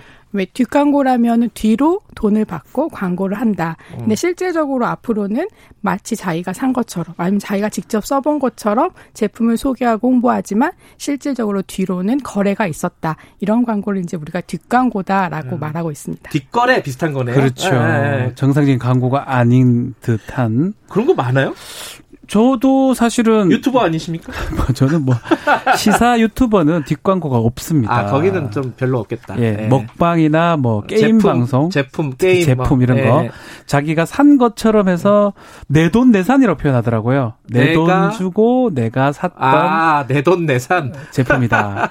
알고 보니까 잘 만드네. 아니다. 네. 그 광고료를 받고 홍보를 하는 건데 자기가 산 것처럼 이렇게 해가지고 오. 결국 광고 효과를 노리는. 이게 아마 뒷광고가 아닌가 생각이 드는데 이 제가 뭐 다는 모르겠어요. 다는 네. 모르겠는데 많이 버는 사람들 보니까 월 수익이 억대가 되는 어떤 유튜버들이 있는데 억대를 벌어요? 억대 제휴 광고 이제 기본적으로 받는 어, 그 수익이 있을 거고 예. 조회수에 따라 가지고 거기에서 뒷광고를 받는다면 엄청난 수익을 올리는 경우가 있는 것 같습니다. 그 사무총장님, 근데 이게 사실은 잘 밖으로 공, 식 적으로 드러나지 않는 거잖아요. 그렇죠. 뭐 실태나 이런 것도 뭐 통계라든가 이런 거 전혀 없겠네요. 실제로 이게 뭐 실태가 파악될 수 있는 건 그러니까요. 아니고요. 사실 어. 조사라든지 어. 조사를 통해서만 이게 확인이 될 수 있는 부분인데 음. 저희가 이게 뭐 소비자원의 조사 결과를 보니까 음. 이제 작년 10월에서 11월에 조사를 했는데 네. 유명 유튜버 계정 60개를 가지고 아, 조사를 해봤어요. 네, 조사를 해봤다. 네. 그랬더니 한 30% 정도가 만 30% 정도만 이제 광고라는 사실을 고지하고 있었다. 아. 나머지 70%는 그러니까 10개 중 7개는 광고라고 표시하고 있지 않고 이제 광고 게시글을 올리고 있었다라는 음. 것들이 있습니다. 대략 광고성 프로그램이 한 100개면은 한 70개는 뒷광고고 예. 30개 정도는 앞광고다. 아니, 뒷광고를 얘기를 하지 않고 70개는 30개 정도는 얘기를 하고 하는 음. 경우다. 근데 아마 유튜버나 아마 더 많은 계정들을 보면 사실상 이러한 실태들이 더 많을 거라고 보여집니다. 그래요. 근데 이게 뭐, 뭐, 뭘, 아는 사람들 다 알았던 얘기가 예, 아닐 거예요. 그렇죠. 그죠? 그런데. 광고주가 예. 이렇게 광고를 하는 거하고 자연스럽게 하는 거하고 차이가 나는 것 같아요. 저도 유튜브를 좋아해서 많이 보는 편인데 광고가 딱 하면 그게 탁 끌어 넘어가고 싶어요 마음이. 광고는 빨리 광고 뛰어 뛰어넘기를 예. 누르죠. 자연스럽게 이게 담기기를 네. 원하기 때문에 이 뒷거래가 있는 것 같습니다. 오히려. 예, 사실 음. 법상으로는 광고는 표시하도록 돼 있어요. 음. 표시하지 않으면 소비자가 오인할 수 있고. 뭐 소비자 기만하는 상황이 될 수가 있거든요. 음. 그럼에도 불구하고 광고주 입장에서는 사업주 입장에서는 우리 제품이 살짝 저기 인기 유튜버한테 음. 더 걸어가서 광고인 듯 아닌 듯 요렇게 되는 게 효과가 크다라고 생각을 갖습니다. 그래서 이제 업체들도 기업들도 그런 뒷광고를 의뢰를 하고 유튜버들은 그걸로 돈을 벌고, 벌고.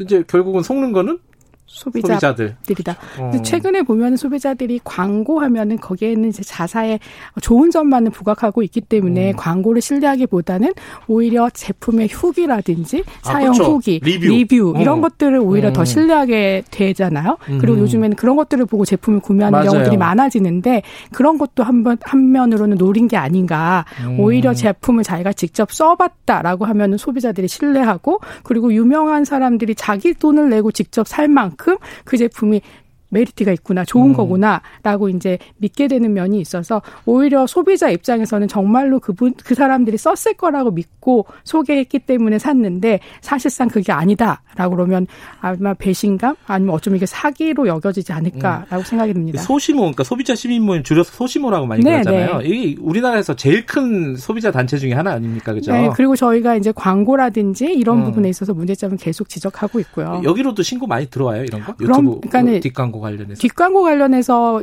뭐 제보가 들어오는 건 아니고요. 어. 자기들이 이제 제품이 좋다고 해서 샀는데 음. 실질적으로는 그런 효과가 없다. 예. 그랬을 때 이걸 반품하고 싶거나 환불을 받아야 되는데 안 해준다. 예. 이런 광고들이 대부분이고 이렇게 될 경우에는 오히려 유튜버들은 뭐 자기들의 책임은 아니다라고 어. 하고 있어서 문제가 되는 경우들이 자, 많죠. 그럼 여기서 이제 변호사님의 박지훈 변호사님의 역할. 제가 변호사죠. 아, 유튜, 유튜브 아닙니다. 변호사입니다. 변호사입니다. 근데 자, 이렇게 소비자들이 나 속았다. 네. 사봤더니 저, 저 사람이 좋다 그래갖고 사봤더니 뭐 품질이 문제가 있더라. 그렇죠. 이거 어떻게 해야 돼요? 여러 가지 이제 재책을 물을 가능성이 있습니다. 사기죄가 일단 거론이 되는데 네. 사기죄는 기망, 속여서 재물이나 세상적 이익을 얻을 때 예. 성립하는 범죄예요.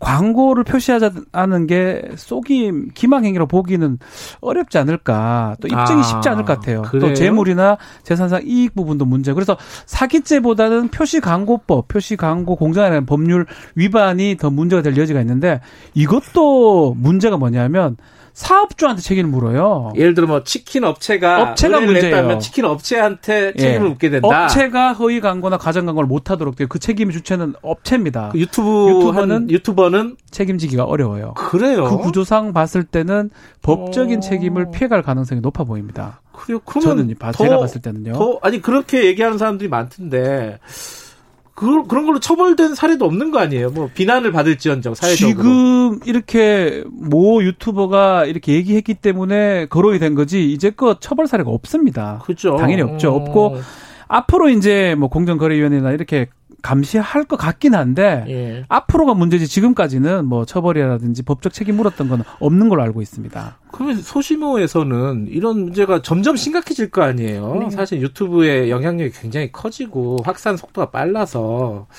어떻게 해야 된다고 보세요? 대안 마련이라든가 정책적인 뭐좀 필요한 것 같은데. 이게 실질적으로는 1차적으로는 저는 광고라는 것을 소비자한테 알려야 된다. 알려야 광고임을 된다. 먼저 그렇죠. 표시해야 된다. 음. 그리고 최근에 이러한 사 례가 비단 이번 것만이 있는 게 아니거든요. 광고라고 했으면 아마 소비자들은 조금은 더 어, 정확하게 그렇죠. 판단하려고 노력했을 것이다.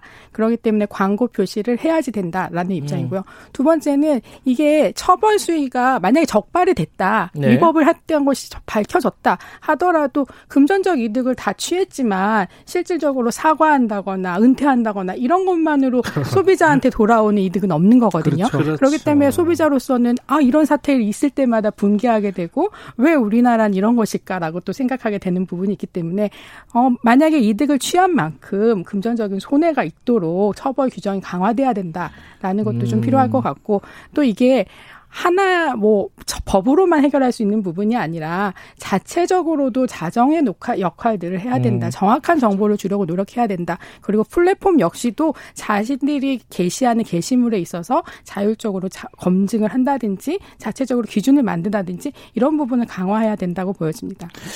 9월 1일부터 이제 공정거래위원회에서 지침을 만들었습니다. 네. 광고라고 크게 쓰라고. 아, 크게는 안 써도 되지만. 어쨌든 표시를 하라고. 표시하라고. 유튜브에서도. 예. 그래. 근데 그거 안 한다고 어떻게 뭐 할 수 있나요? 지침이거든요. 이걸 뭐 어. 뭐 처벌할 수 있는 건 아니고. 그러니까요. 일단 해도 과태료나 뭐 이런 걸 건데. 예. 글쎄요, 뭐 앞으로 지금 우리 사무총장님 말씀하신 것처럼 자정이 가장 필요하죠. 이거 잘못된 걸 분명히 알고 문제 어. 삼고 또 유튜브 업체도 마찬가지고요. 그러니까요. 그게 가장 중요한 유튜브 업체가 구글 아닙니까? 구글. 구글에서 전 세계적인 네. 기업. 근데 지금 말씀하신 대로 그 지침이 마련된다고 했는데 이게 뭐니 이 컨텐츠가 지금 하루에 많죠. 생산되는 컨텐츠가 몇 백만 개, 몇 천만 개일 건데 너무 많습니다. 그걸 어떻게 뭐 모니터해서 할 재간이 없을 것 같은데 그거는. 제가 볼 때. 그렇죠. 사실상으로 통제하기는 쉽지 않아요. 그래서 결국 계속 얘기를 하지만 자정작용이 더 필요한 상황이 아닌가. 저는, 듭니다. 저는 그런데 이제 예. 만약에 한 건이라도 음. 처벌의 수위가 셌다. 네. 아니면 처벌의, 처벌을 받는 정도가 컸다. 그러면 음. 아마 다른 사람들이 아 그러면 안 되겠구나라는 경각심을 가질 수 있을 것 같아요. 그런데 음. 지금으로서는 아무런 부담이 없죠. 없기 때문에 이제 문제는 자꾸 더 발생할 수 있다고 보여집니다. 여기 이게 지금 이제 처음에 문제 제기를 한 유튜버가 홍사운드 유명한 사람이라면서요. 네. 이, 이, 이, 사람도 은퇴했어요. 또 뒷광고 논란이 또 붙어가지고. 뭐 됐다 다시 음, 또 나오고. 뭐, 뭐, 뭐 또 네. 유명한 사람 뭐 저는 잘뭐 처음 들은 사람인데 뭐 네. 찌. 쯔양, 쯔양, 쯔이 아이고 쯔양, 쯔양. 아 네. 죄송합니다. 아 네. 쯔이는 또 가수인가? 아 죄송합니다. 쯔이 팬들이 네. 또 양팡, 뭐 또뭐 뭐, 네. 보겸, 다뭐 백만 티. 몇백만 되는. 근데 어쨌든 이 사람들이 이제 막 은퇴하고 사과하고 막 그러잖아요. 근데 한편으로 생각하면 억울할 수도 있을 것 같아요. 왜냐면은 아니 그런 가짜 광고들 가, 광고 아닌 척하는 광고들이 드라마에도 나오고 신문에도 나오고 여기저기 다 나오고 PPL이라고 뭐 공식적으로 하기도 하고 근데 왜 유튜브만 뭐라고 하냐 이럴 수도 있는 거 아니에요 이거 솔직히? 그거는 좀 다른 게 음. 미리 기재가 됩니다 간접 광고 포함돼 있다고 미리 기재 만약에 이 유튜버들도 음. 밑에 간접 광고가 포함되어 있다고 얘기하면 음. 또 어떤 위반의 소지는 좀 적다고 봐야 되겠죠. 음. 그거조차 하지 않고 소비자를 기만했기 때문에 그게 이제 음. 문제된다고 봅니다. 근데 좀 이게 유튜브뿐만 아니라 또 인스타그램 그렇죠. 그죠. 이런 SNS도 마찬가지 이런 허위 아, 가짜 광고라고 해야 되나? 뒷광고? 뒷광고. 어, 뭐 네. 이런 것들이 많죠, 사실. 네, 그리고 이제 상업적으로 본인이 상업적인 판매를 하는데 실질적으로는 판매가 안 판매가 아닌 것처럼 하면서 광고하는 경우들도 많이 있기 그렇죠. 때문에 이런 SNS 광고들도 문제가 많고요. 네. 그렇기 때문에 1차적으로는 광고면 광고라고 표시를 하고 그다음에 광고에 있어서의 음. 좀 정보를 제대로 주고 그렇죠. 또 법에서 정한 또 광고와 관련된 규정들이 있습니다. 그런 것들은 좀 준수하면서 우리가 광고 시장을 조금은 더 긍정적으로 만들어 나갈 음. 필요가 있다고 보여집니다. 말 그대로 제대로 하라는 거 아닙니까? 네. 왜 이렇게 합니까? 이 말입니다. 네, 제대로 하고 네. 자정작도 필요하고 저는 또 그, 그래도 아마 잘 안 될 거예요. 네, 소비자들이 결국은 잘 봐야 된다. 그렇죠. 이거 광고인지 아닌지 네. 보면 알잖아요, 또. 네, 그리고 그런 네. 광고를 자꾸 하는 제품들 또 소비자의 선택으로서 하지 말고. 보답을 해야지 된다. 하지 말고. 어, 그래서 우리가 시장을 좀 긍정적으로 만드는 것도 소비자의 음. 역할이다.